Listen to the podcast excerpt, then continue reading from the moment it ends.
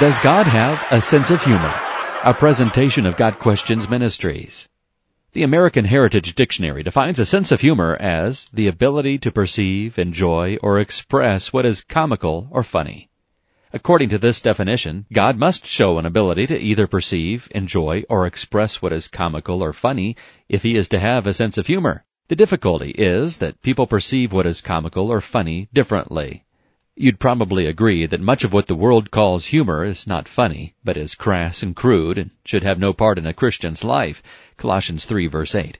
Other humor, such as blonde jokes, are usually told at the expense of others. They tear down rather than building up. Again, something contrary to God's Word. Colossians 4 verse 6, Ephesians 4 verse 29. We do believe that God has a sense of humor, but that perhaps too often his sense of humor is not always perceived or appreciated by us. Some cite the fact that God giving Abram the name of Abraham is comical in Genesis 17 and verse 5. The name Abram means exalted father. The name Abraham means father of multitudes or father of many nations. Can you imagine Abram coming back to his barren wife and saying, guess what? God has changed my name from exalted father to the father of many nations.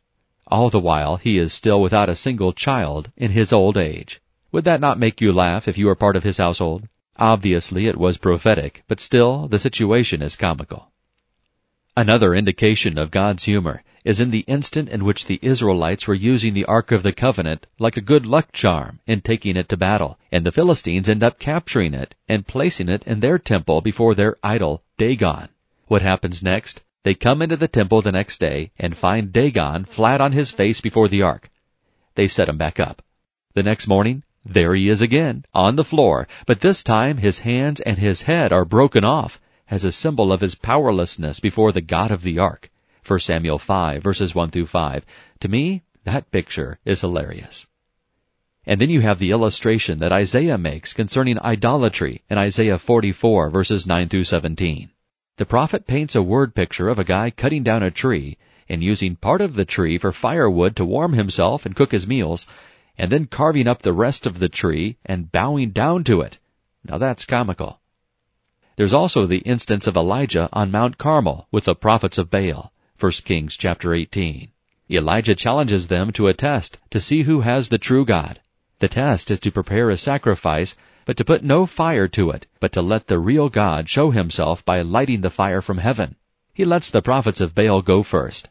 For hours they call on Baal, but are getting no response. How does Elijah encourage them? In verse 27 he says, Hey boys, you better yell a little louder. Maybe Baal's in the middle of a conversation or on a journey. Or maybe he's asleep and you need to wake him up. Is that not sarcastic humor?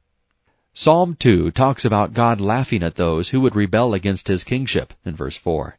It's like the comical picture of a kindergarten-aged child being upset at his parents and running away from home, all the way to his neighbor's house. There's obviously a serious side to this as well, and although the picture of weak and silly man trying to match wits with an almighty and all-knowing God is comical, God takes no delight in their waywardness and its consequences, but rather desires to see them turn around. Ezekiel 33 verse 11, Matthew 23 verses 37 and 38. It is this serious side of man's condition that keeps us from seeing more expressions of God's sense of humor this side of heaven. And this is why we believe that we find so many more expressions of God's holiness, righteousness, mercy, and grace than of His humor.